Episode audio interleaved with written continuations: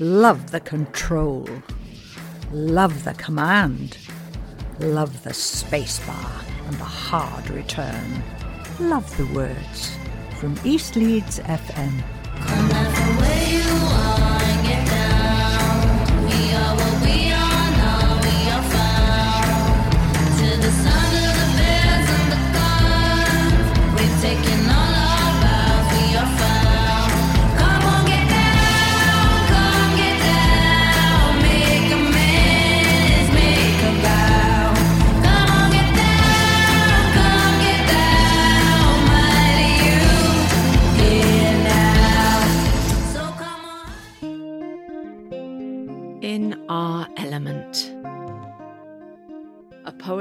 Inquiry into Climate Change. We come from fire, we come from snow. Episode 4 Fire.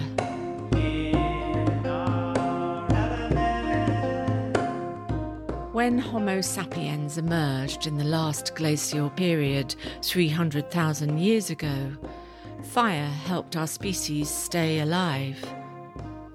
It plays a starring role in the Great Acceleration and the Anthropocene, both terms used to describe the period since the mid 20th century when we've seen a dramatic surge in population growth, industrial production and consumption, and a massive rise in technologies. Human actions and choices are shaping the planet as never before, not always for the better.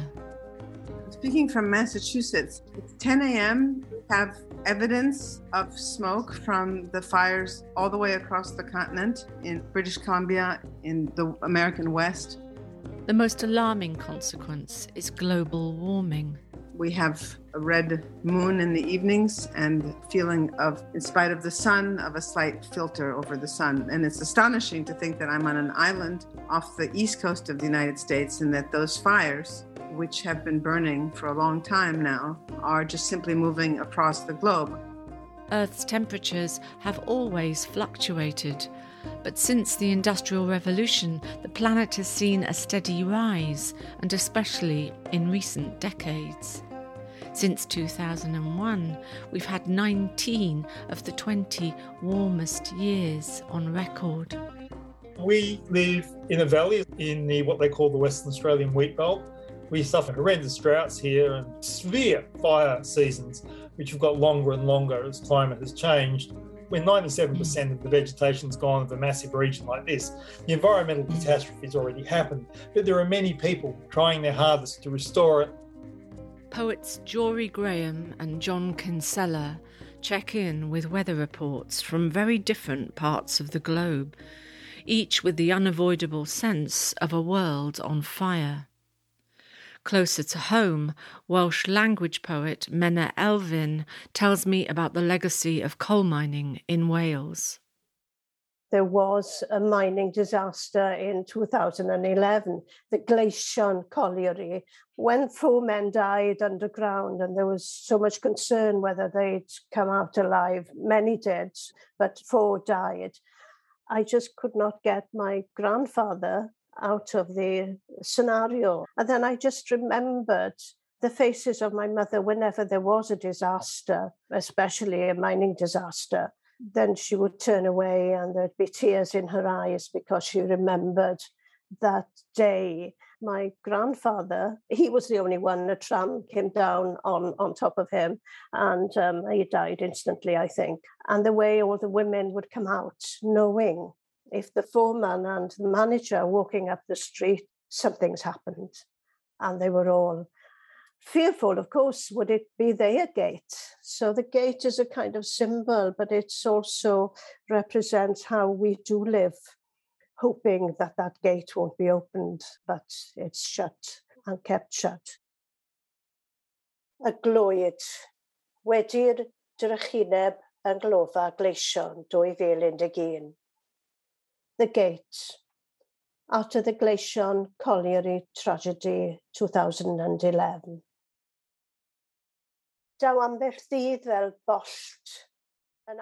Sometimes a day like a lightning bolt will remind us that there's only a breeze under the door between us and death. Yesterday, men died underground. And I remembered my mother's sparing words. 1947. Pit manager and foreman walking slow down the village street towards her home. The women watching either side of the street to see which house was their journey's end. But as she heard the gate close, my grandmother knew the dark message that came with a knock on the door.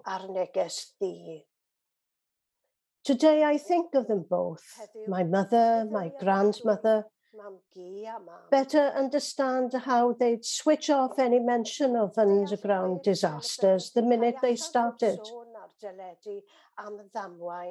They remembered the closing of the gate. And this afternoon, there's news from a friend in Mumbai who tells me of an earthquake in Sikkim. How her parents heard this murmur in Kolkata. Near and far gates are opening, closing the end of their world for some, and the world coming closer, drawing us to it. And every ghost of a rumour, for sea, good or bad, murmurs that we live through boats, some which close, some which wound. At the end of the day, we gaze for a long time at the still gate, given the blessing for peace for today. For today, we were given peace. One of my grandfathers, who I never met, was also what was called on his marriage certificate a hewer, oh. uh, a, a, a, coal miner yeah. in, in the northeast. Yeah. And so that's something that we share yes. from Wales and the, the northeast of England, that long tradition of coal mining. And it's such an important part of the culture and the identity and traditionally such a source of pride. Yes. The coal was a treasure, it gave heat and it was the source of income in the family. But then latterly it's been discovered that it's problematic in terms of the effects on the environment, the challenge to the earth. And, and that was the dilemma really with a miners' strike we did campaign or we did do things, collect food for the miners and so forth. And I even went on a picket line, which I hated and I regretted going because there were men who were on strike, but there were men coming on a bus going to work, and you could feel empathy for both sides and knowing that it was a dirty business being a coal miner. And yet there was nothing to replace it. And it meant we were fighting for communities, sustainability of communities, and, and the scars of that are still apparent today. And I think people recognize that it wasn't a sustainable way of living, apart from the other kind of sustainability, that it was exploitation, basically, and that it made the wealthy wealthier and, and the poorer poorer. But what was lost was the sense of community and that sense of coming together. There's a long tradition of poets, like folk singers, speaking out about injustice and calling for change. For John Kinsella in Western Australia, there's no division between his work as poet and his work as protester. We forget our communities, we forget our purpose. And one of the interesting things about dealing with any protest situation is that you have to understand the very people you're protesting against. Often decisions are made far from them. They are working, they see it as work, they see it as doing their job to feed their families, they see it as their way of rising out of wherever they are, quotation marks around rising. They see themselves as sustaining what they have. And if you don't try and understand the psychology of those you're protesting against, you can almost become so insensitive that you undo your own actions through that insensitivity. The end result we desire is to stop the damage. It's not to affect negatively other people, it's to show other people that other ways are possible. And poetry does that. Poetry, you can make an example that people can look at and come to their own version of. They can make it part of themselves or they can reject it. And I do think that the communal, the social part of these things is highly essential. Environmental activist and artist Suzanne Dhaliwal also takes a holistic view to call out the root cause of exploitation and ecological devastation. Well, if we think about the climate crisis and when it started, it started in 1492. It started when the settler colonial imagination decided to destroy land, to steal land, to destroy communities.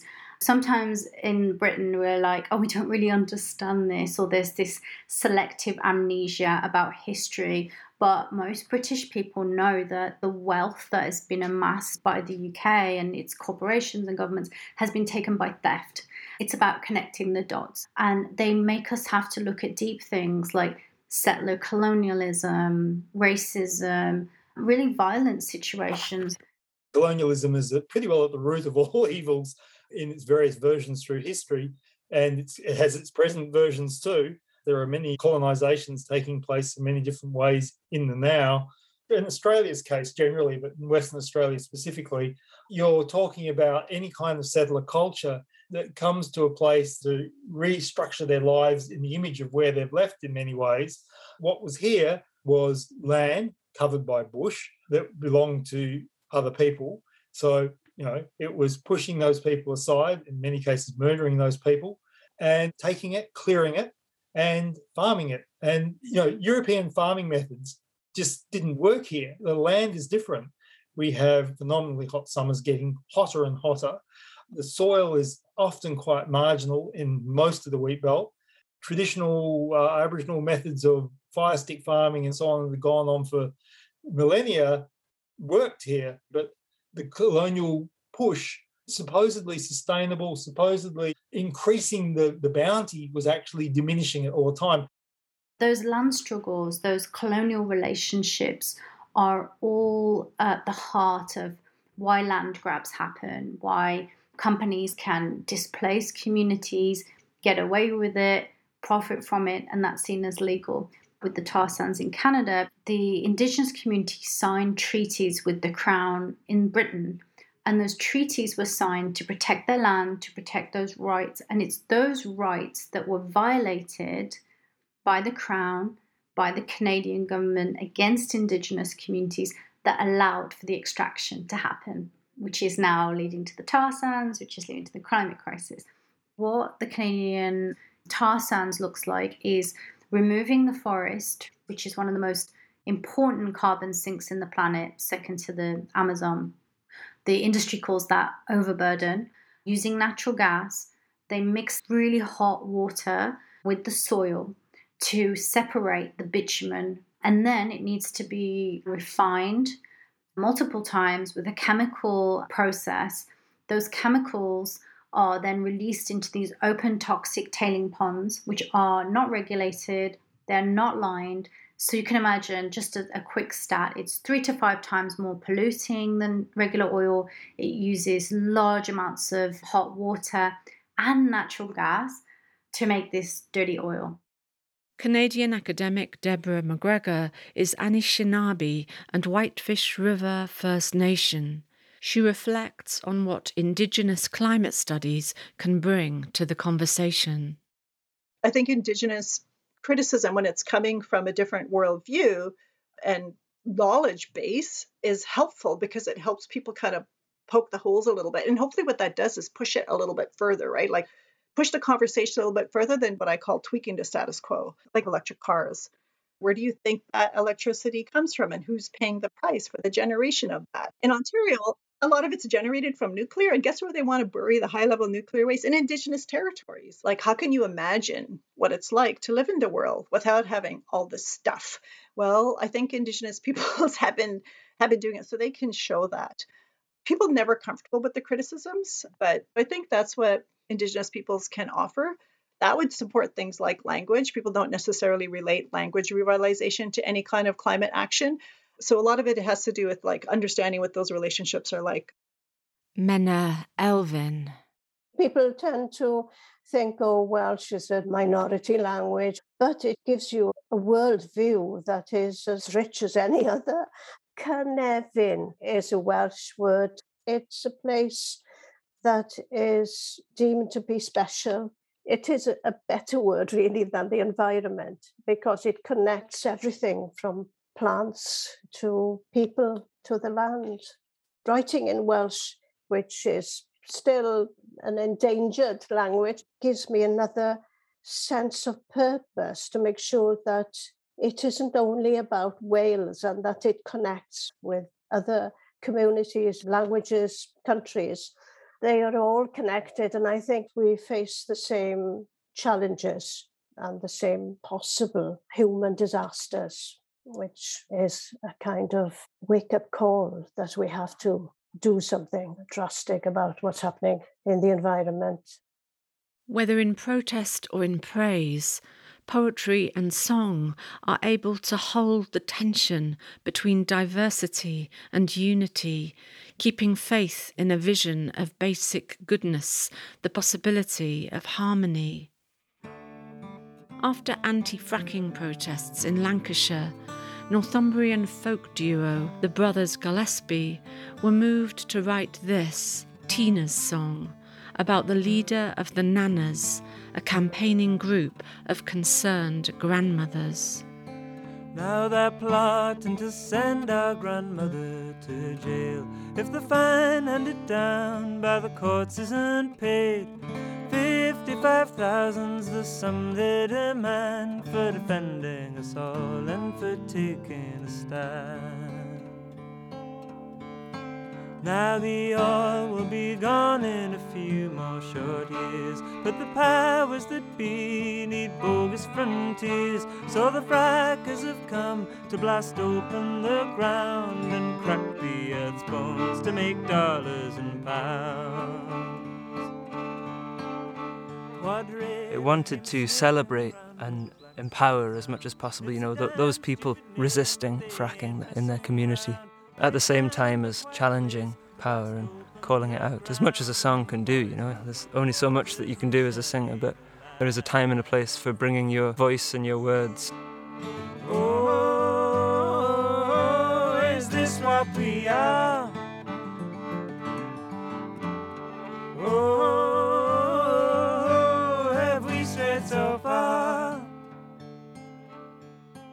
When we hear the word protest, we think that means you're putting yourself against something. But I think the literal meaning of it is you're testifying for something. When we protest, then, we're, speaking for what is beautiful and what is healthy. And I think, in a way, that's a way of potentially disarming some of that kind of oppositional stuff that can come in.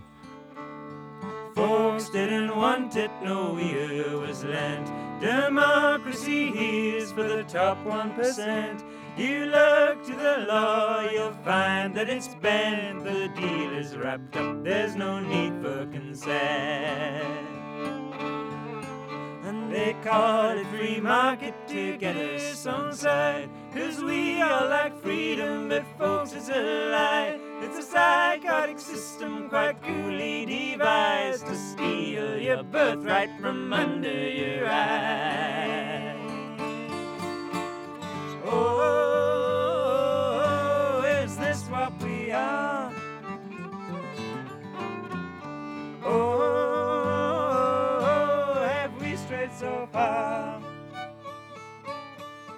Even a protest song that is trying to get its head around a lot of the darkness that's happening in our world.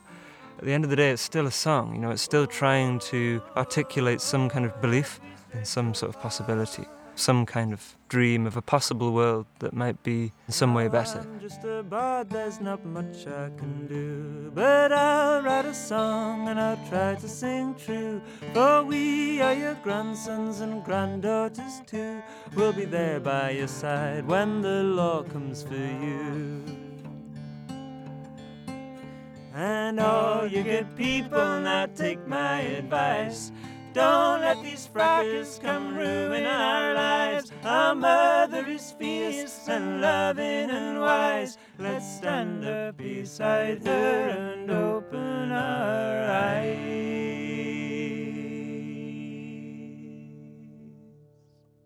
The Brothers Gillespie, ending our fire episode. In Our Element was presented by me, Linda France. It's a Sonderbug production with New Writing North in association with Newcastle University and is supported by the Audio Content Fund and Arts Council England. Thank you for listening.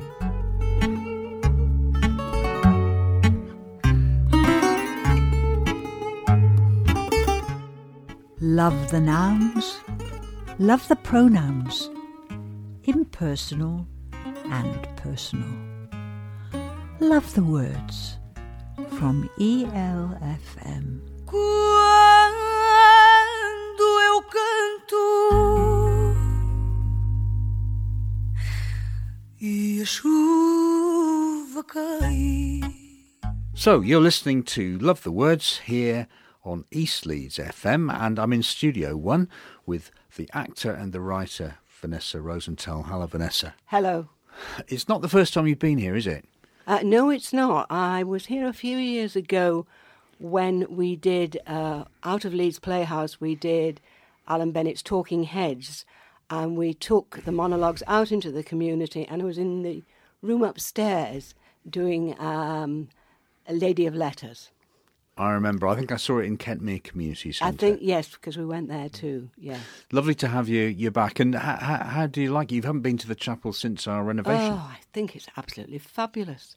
I think what you've done, I mean, I- I've only just had a glance at it, but I think it looks absolutely amazing um, and well done. Oh well, thanks very much indeed. Well, we and well done to you because we've we you've got a book out and we're Yes. and we're going to be talking about that today. Yes. It's called Inside Out: A Life in Stages. So it's uh, and it's published by Red Door Press. And it's a very beautiful looking object. Thank you. um, Which and and yeah, so it's a it's a memoir. It is a memoir. Uh, it's a memoir uh, with a purpose.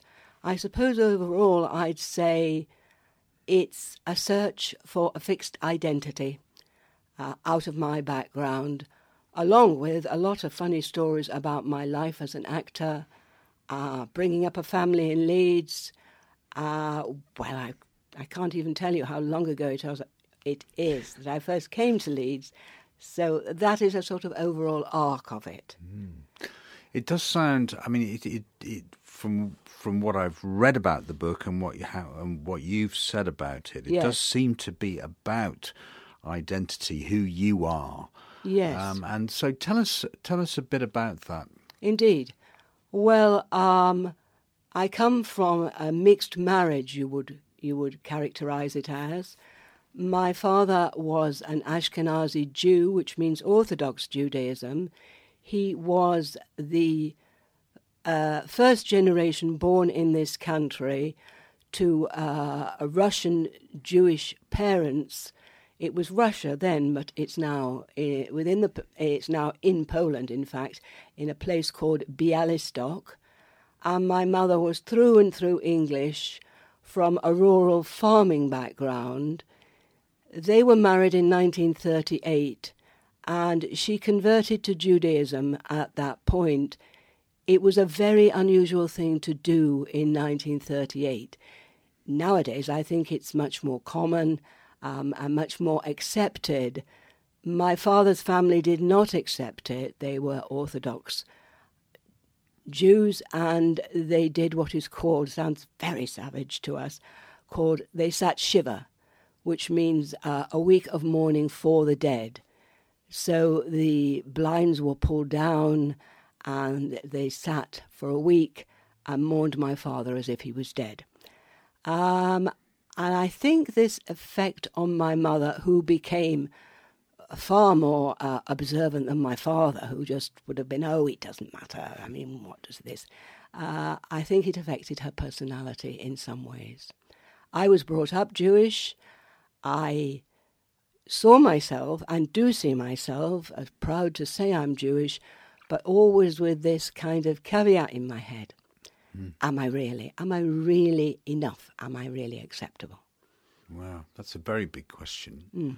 Um, I think to some extent we, we all carry that question. I think we all do actually once you start But- but- looking at it. Yeah, but for you and that story of your parent, that's that's a, that's immensely powerful. Immensely powerful. Um, a- and for my mother too. Yeah. And it was interesting that I think it one of the scars it left was she was always worrying that she got it right, whatever right means. Uh, in her case, it meant keeping uh, a kosher kitchen until she, she dropped it completely. My father couldn't have given two stuffs about that. Um, How did they meet? that's very interesting. My mother was uh, came from it was a farms outside Rochdale, Bury, Lancashire. Am I allowed in here? you are, you are. Am I allowed in here? um, and she was training to be, oh, it's a ridiculous word nowadays. She was training to be what is called an elocution teacher at the Northern College of Music in Manchester and had a Saturday job in a posh hairdresser's. And there she met my f- father's sister, who uh, thought, mm, became friendly with her, liked her a lot, and took her home for tea. And that's how it all began. Wow. So that's 1938. Yes, to convert to Judaism, Yes. Judaism at a time when, well, we know what was happening in 1938 in Europe. Absolutely. A number of people have said that to me. Um, and it was a years long process. It's not a quick fix thing. Uh, you have to satisfy uh, a panel of rabbis that you are fully uh, knowledgeable now to declare yourself uh, a Jew, which of course she went through. Yeah. Um, Extraordinary. Mm. And you say that, um, I mean, before we get on to you, we, we, Yes. we you know, we're doing that Tristram Shandy thing of stuff. stuff. That's right. It'll only be two two years old at the end of the book. That's- but, yes. But um, you know, it, it, you say that she eventually dropped the Judaism. Judaism. No, she so- didn't drop Judaism at all. She dropped those kind of uh, practices that one really associates with uh, uh, extreme, well, to me, extreme observance, though there would be plenty of people within liberal Judaism, of which I'm a member, we're not talking Orthodox Judaism here, who would say there are certain foods I don't eat, but I certainly uh, don't seek out a kosher butcher in Leeds, and uh, I, I don't do this and I don't do the other. Um, she she dropped that, but she remained very much a committed member of the synagogue community. Fascinating. Well, I mean, I, I've asked you to, to, to identify a couple of passages from the book, and Yes. uh, it'd be lovely just to hear a flavour of the book, if that's all right. Indeed, I mean, I, I'm, a, I'm a little because I haven't done my homework, so I get slapped hands. I've done my homework about some funny stories from the theatre. I think, in a way, I probably am better at this point than uh, snuffling pages in front of you Yep. than just explaining a little. Okay, that's that'd be Um, great. Yes, absolutely. so one of the things that had gone towards the writing of the memoir was around uh, post millennium. I had decided I wanted to go and find my grandfather's birth city in northeast Poland, as it is now, in a place called uh, Bialystok, which of course we've all heard of now with Max Bialystok and all the rest of it. Um, uh, and getting there from Warsaw was not an easy thing because it's fine if you're going to Warsaw or Krakow, but once you get on a train going out east, all the uh, station names are in Cyrillic alphabet. You don't know where you're going. And my late husband was with me, and uh, miles and miles of silver birch woods that you pass. And we came to Bialystok. I could give you the figure, I could look that up. Uh, I think with uh, Jewish refugees uh, fleeing east thinking that they were safer. The, the general uh, population in Bialystok then was about uh, 39,000 people. It made up over one third of the population of the city, working mainly in the textile mills, mills, sorry, and um, nowadays, nowadays there are 11 Jews living in Bialystok. They weren't all uh, murdered in the Holocaust, uh, but an, there have been uh, emigrations, there have been a push in the 60s, and a lot of them left for Israel, but there are only 11 now. And uh, we, I had engaged a, a, guide who took me around all the places, uh, the Jewish sites, and it was a very memorable experience. Mm. Uh, one of the things that I'd done by then uh, was to, in the public record, uh, records office, I'd found my grandfather's naturalization certificate, and I found it very moving. Mm. He said, I swear that I am a subject of Russia and that I was born in the province of Grodno of Jacob and Leah Rosenthal, uh, and it was uh, his application to mm. become a British citizen. Yeah. And I'm sure that story is repeated over and over again in mm. different ways in Leeds with different people arriving here. Mm. Uh, mm. So it, it's not in that sense a special story, but it was to me. Absolutely. And did you, in terms of the book, was that where you started to think about writing about this? I came back and I wrote a play for Radio 4 uh, called Exchanges in Bialystok. And uh, uh, it was soaked in that in that journey and that mm. experience. And a little later than that, and this is a little anecdote, and I will read you this passage because uh, it is a close connection, and I find this very moving. My father had often talked of a relative of ours called Herschel Rosenthal, who had perished in the Bialystok ghetto uprising, which I didn't know about. I mm. only knew about the Warsaw, Warsaw one.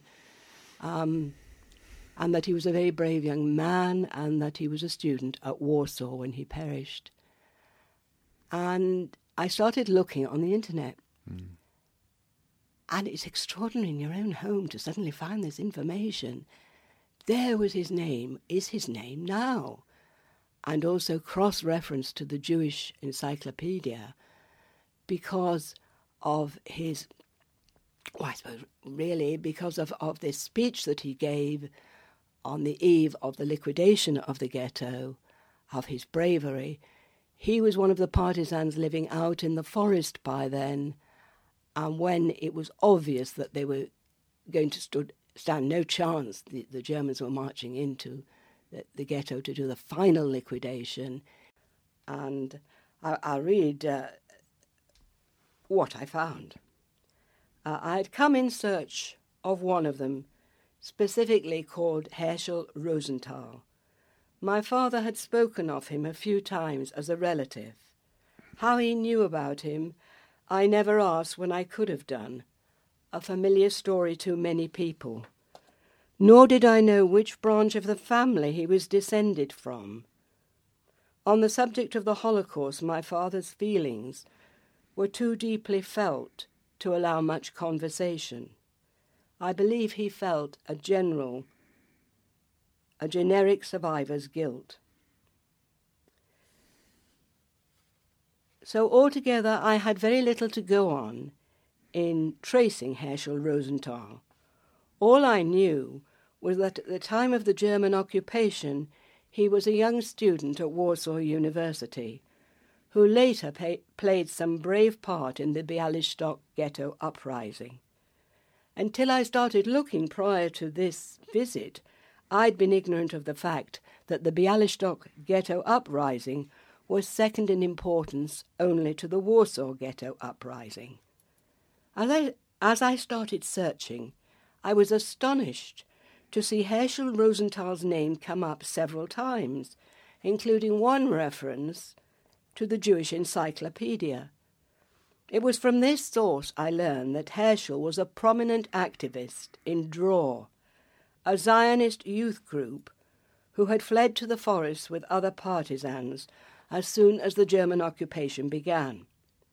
When word reached him in August 1943 of the Nazi intention to liquidize, to liquidate those that remained in the ghetto, he came back from the forest to join in a general discussion about what to do. Ephraim Barash, the ghetto leader, argued for compliance with the Nazi edicts as a way of saving as many lives as possible. But Herschel Rosenthal, along with Mordecai Tenenbaum, a fellow Zionist, argue, argued for armed resistance. The impassioned case Herschel put forward somehow survived. And here was I reading his speech on my computer in the comfort of my living room in Leeds, some 60 years later. And I start quoting the speech. Here in Bialystok we are fated to live out the last act of this blood-stained tragedy. What can we do and what should we do? The way I see it, the situation really is that the great majority in the ghetto and of our group are sentenced to die. Our fate is sealed. We have never looked on the forest as a place in which to hide. We have looked on it as a base for battle and vengeance. But the tens of young people who are going into the forest now do not seek a battlefield there. Most of them will lead beggars' lives there, and most likely will find a beggar's death. In our present situation, our fate will be the same beggars all. There is only one thing left for us, therefore, and it is organizing a collective act of resistance in the ghetto at any cost. To consider the ghetto to be our Musa Dagh, a mountain in Turkey this was, and the scene of a successful resistance in the Armenian genocide, and to add a chapter of honour to Jewish Bialystok and our movement. Oh, that's extraordinary, Vanessa. Yeah. Wow. And of course, he perished. I mean, of course. Yeah. Well, and what an extraordinary piece of family history Mm, to it, it, it was. to discover. It was. Yeah. And not to have known it until then, you know. Oh, absolutely. Well, to get to that's something of your your background, and also it ties in very closely with what you're saying about you know your acceptability as Yes. being from a mixed marriage. Yes. Um, but in terms of your your your your writing and your acting, was that something that your parents were were fine with? With, with, did they give their blessing to that journey? Yeah, yes. I think with with a few provisos. My father's argument was, well, you know, you'll never make any money, you'll never live, you'll starve in a garret. Uh, what will you do? So there was an insistence that I also, when I went to Central School of Speech and Drama in London, that I also had a teaching qualification. As my father would say, you always got something to fall back on. Um, uh, so it, it was mixed, but I, uh, I had always been taken to the theatre. Obviously, there's a connection between the kind of uh, career my mother had as a voice teacher, words, literature, theatre, poetry. So it wasn't that extraordinary, um, but I, don't- I don't think they were. I don't think they were terribly happy about it. And what? And yeah, did did coming was coming to Leeds? Did that precede your going into theatre? Oh theatre? yes, yes, yes. Uh, as I said, I, I I've strayed in. I'm a Lancastrian. Ah, Um, yes. yes, But how did you? Uh, how did you end up here? How did I end up here? That's right. You I. I came to uh, Leeds with my late husband in the 70s when he was, first of all, appointed deputy registrar of the university, and later he became registrar of the university. Um, I didn't know Yorkshire at all, really. And I remember overhearing what to me then, probably as old as I am now, uh, a very uh, sort of uh, upper class lady at a dinner at the university, and she had one of those awful voices that sort of screech, and, and she was saying, I can't stand Leeds. It's an awful, awful place. But what I do like about it is you can get out so easily into glorious North Yorkshire. And I thought, where have I come? Um, and Leeds in the 70s was not Leeds as it is now, this glossy, vibrant city with so many opportunities. And I thought after Manchester, I thought this is a one horse town I've come to. Now, I don't like Manchester at all, and I absolutely think Leeds is a splendid city to live in. Absolutely. And as a newcomer myself, I've only been here 30 years. Oh, that's, I- that's new by my standards.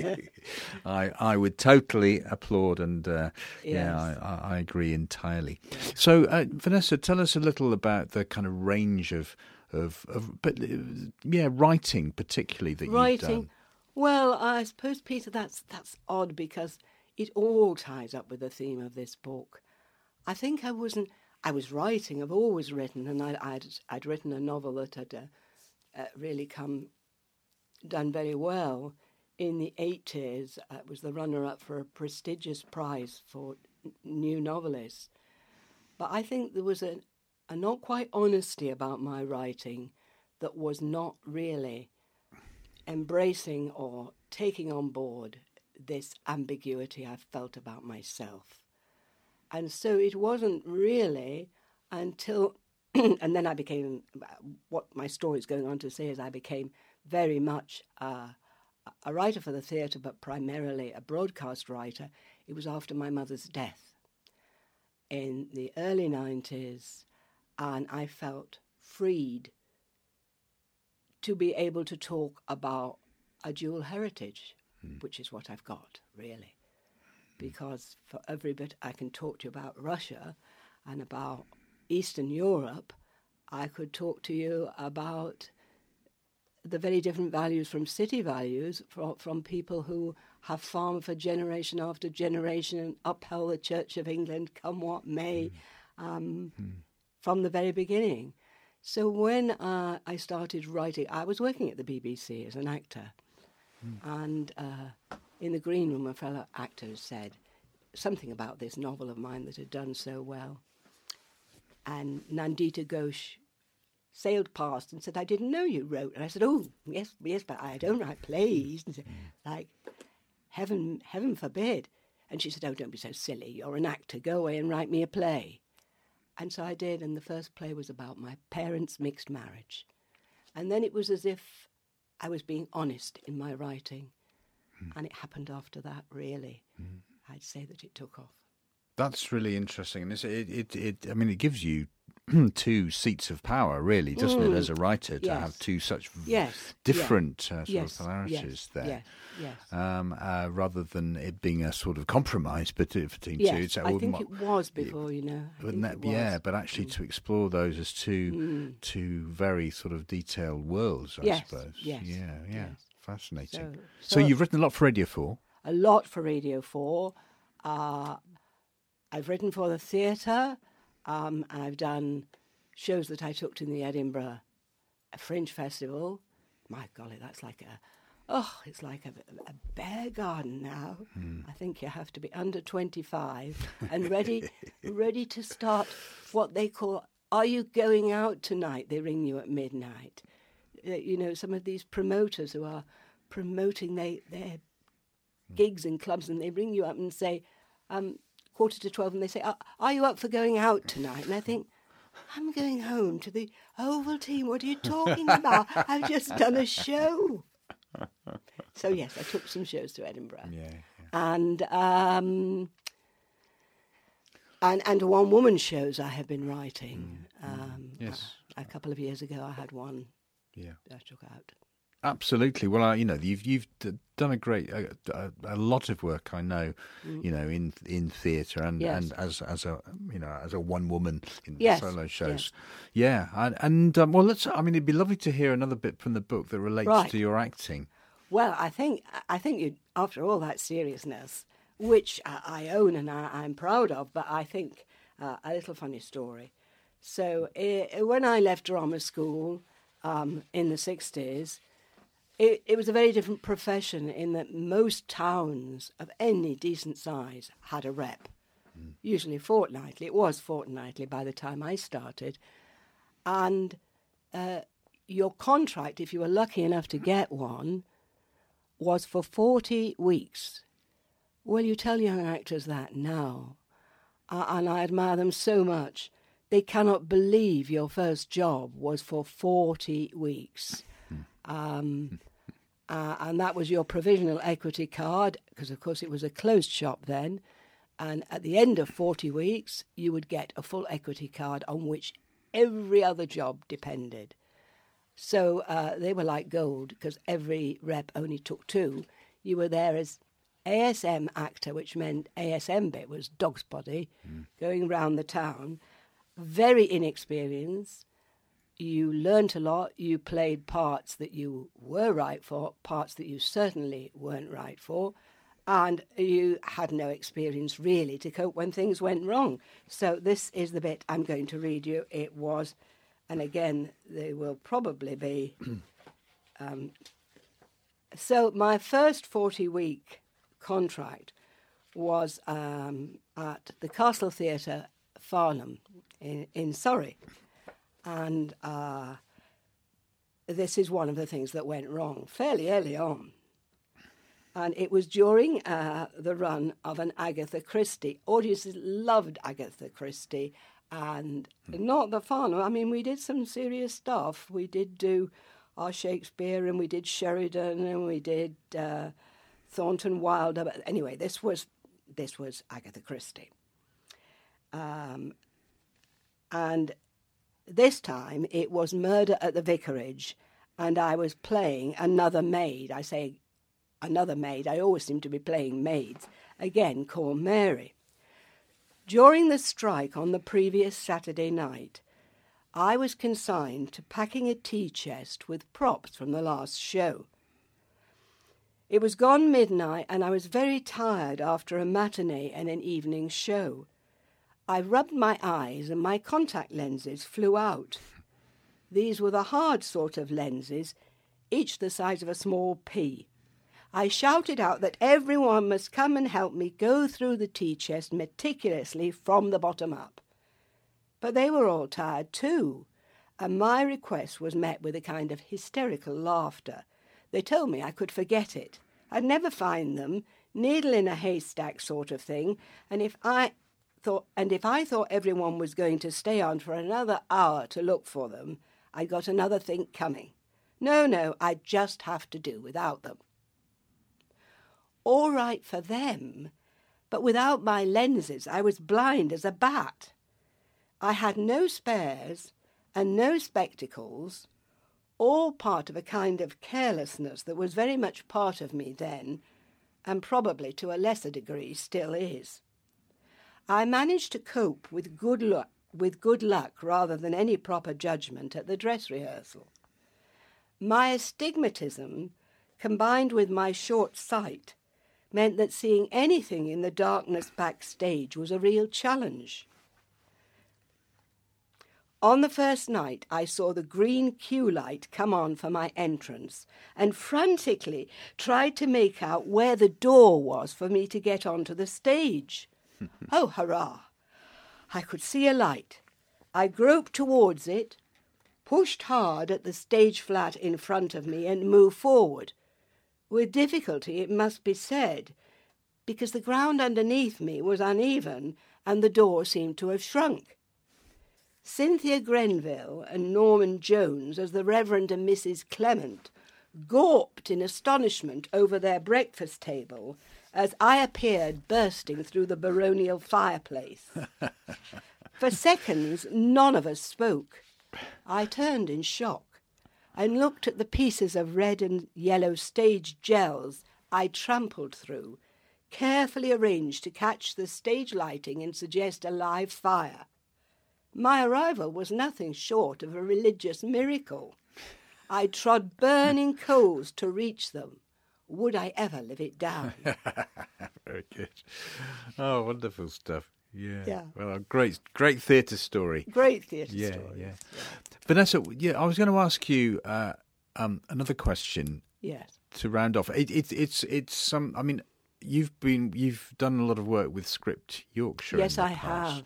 So Script Yorkshire is an, an organisation that for years, as beginning as Yorkshire Playwrights, supported and has supported writers. In fact, we've been doing some work with Script Yorkshire Good, very recently, yes. recording some plays, short Yes. plays of theirs in their competition. But yes, tell us a bit about that and the kind of leads for you as a kind of community of writers, because I know you're very active within that Yes, uh, less so than I was, uh, and that's in a way uh, um, because of its huge success. It has now really uh, become a- become a, a really big and important thing. It's like like a lot of good ideas. It started with three men and a dog in a pub. Um, Or three women in well, it wasn't. No, actually, it wasn't three three women. there was Stuart Golland, there was myself, and uh, I think I'm not sure if Ray Brown was was involved in the very beginning. Uh, maybe the three sort of trickled up to five or six, and we sat around in the old Leeds Playhouse up on the university campus, and we'd all of us said that we were privately separately writing and that Leeds needed something like this. And we'd no idea how to go about it. we'd no idea really what we meant. We kept saying things like, you know, it, it would be good if we could all meet fairly regularly and talk about what we're trying to do with our writing. And bit by bit, more conversations, more talk, we approached Jude Kelly with the idea. And she was very open to it she didn't at that point, I think, give us space or a room in the theatre. We were, were literally meeting in the back room of pubs, and that continued for quite a time. And um, slowly, it, it sort of it, it gathered momentum, um, and it's hard to say at what point it really pushed over to become really this very professionalized thing, which I so admire the work that the committee and the team do, and the workshops that are now run, and the, comp- the, the sort of in-house competitions, um, and the spread of writing talent from people who are experienced and have had success and very, very generous and happy to spread that uh, and uh, be part of it. Uh, and the person who's just been writing for six months and needs a home is equally going to be made welcome. I think it's a fabulous thing, uh, and I'm yeah. very proud to have been in near the beginning. As Yorkshire play, playwrights. As Yorkshire there. playwrights, Yorkshire playwrights, and then right. and then Script Yorkshire as Yes. exists now, and is open to anybody and listening Mm. who who writes drama, Absolutely. who writes script, and would like to. Uh, like to, yeah, to be involved with other writers with doing other stuff. writers. Yeah. And I think too, you know, if you if you come along and you feel you haven't a home, I would have said, and as I say, I'm not directly involved now, that if you're a poet, nobody's going to push you away. They're not going to say, "Oh, look, this is only people who are writing plays." They're, they're going to say, "Have you heard of so and so? And do you know about so and so?" Um, They might say, "Try one of our workshops. You might find you you are a playwright and you didn't know it." Yeah. Um, and I think that's great. Well, um, thank you very much, Vanessa, for talking about the book. Where, where, it, the book is called Inside Out: uh, A Life in Stages, and it's published by Red Door Press. So, is that if people Google Red Door Press? If they if they Google Red Door Press, Red Door have their own, I mean, virtual book bookshop. You can buy it from there. You can get it in Waterstones. You can get it obviously in Amazon. Uh, it on. I'm sure I've said you can get anywhere you can buy it. Um, Yeah. So it, it's Red Door, Amazon, Waterstones. Great. Well, thank you, Vanessa. It's been lovely to talk to you about the book. And uh, if you've got anything, anything you're writing at the moment that you want to say something about, I, I am writing some. I mean, you, you know, a writer, you just think, what am I doing now? So I am. I'm writing a book about. I hope it's going to be uh, about three very much uh, women who were outsiders in their own way and extraordinary lives. I'll come in and talk to you, if I may, a bit later do. about how it's going and who these women were. And this is a novel? No, it, well, it's it's non-fiction. Yeah. Uh, um, it, it's not a novel. so the a- women are, uh, yeah, they oh, they, existed. they existed. yeah, oh, they so- did oh, brilliant. exist. Uh, Great. Oh, that's a couple intriguing. of them really Mm. famous, though I don't think they're they're secret stories, Hmm. Which stemmed really from my mother's secret life. Hmm. Um, so these are women who had secrets. This is very intriguing. Right, and you must come back and I will do. talk I'd about it when you're done. I'd love to. And finally, before we go, uh, a piece of music that, that relates for you to the book or to your life Um, or any of the things we've spoken about. I, well, that's. Uh, I I think in a way, if we want to be upbeat, we ought to say what I've been talking about. Uh, a piece from Fiddler on the Roof, Mm. um, and then uh, I, I'm being very obvious here. There's no business like show business. and any particular track from Fiddler on the Roof? Any particular song, I should say? Um, no, I think it's got to be one sung by Tevye, the you know the milkman, the, the main character. Well, that need that, that that will sadly require me to go back and have a look and listen to. But Oh. I, I oh. know I love it. I love the I love the musical. yes, so I'm being, yeah, I'm, yeah. I'm, I'm, you know, it'll, no excuse to go back and listen to that. good. Thank you, Vanessa. Thank you, Peter. If I were a rich man.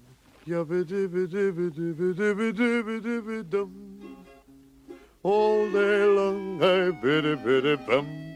If I were a wealthy man, I wouldn't have to work hard.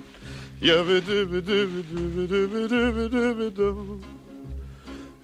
I were a bitty bitty rich, idle diddle diddle diddle man, I'd build a big tall house with rooms by the dozen right in the middle of the town. Fine tin roof with the real wooden floors below. There would be one long staircase just going up and one even longer coming down. And one more leading nowhere just for show. I'd fill my yard with the chicks and turkeys and geese and ducks for the town to see and hear. Squawking just as noisily as they can. And each loud will land like a trumpet on the ear. As if to say, here lives a wealthy man.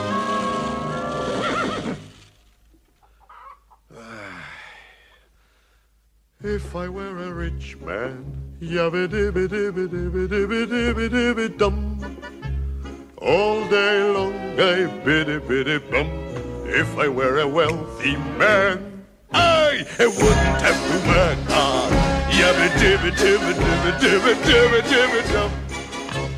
If I were a bitty bitty rich, idle diddle diddle diddle man, I see my wife, my Golde, looking like a rich man's wife with a proper double chin. Supervising meals to her heart's delight. I see her putting on airs and strutting like a peacock. Oh, what a happy mood she's in. Screaming at the servants day and night.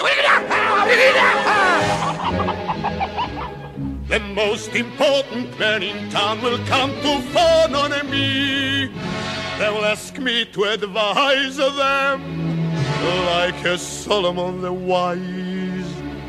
If you please, Reb Tevye, pardon me, Reb Tevye, posing problems that would cross a rabbi's eyes.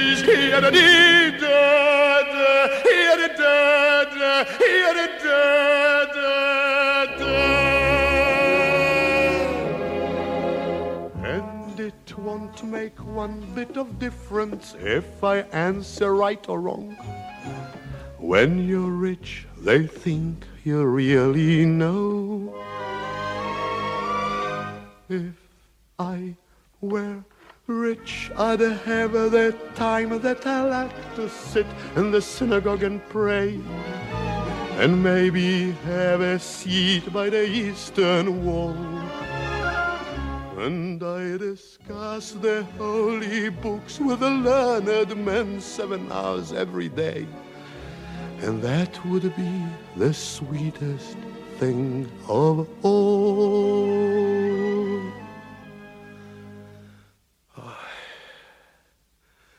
If I were a rich man,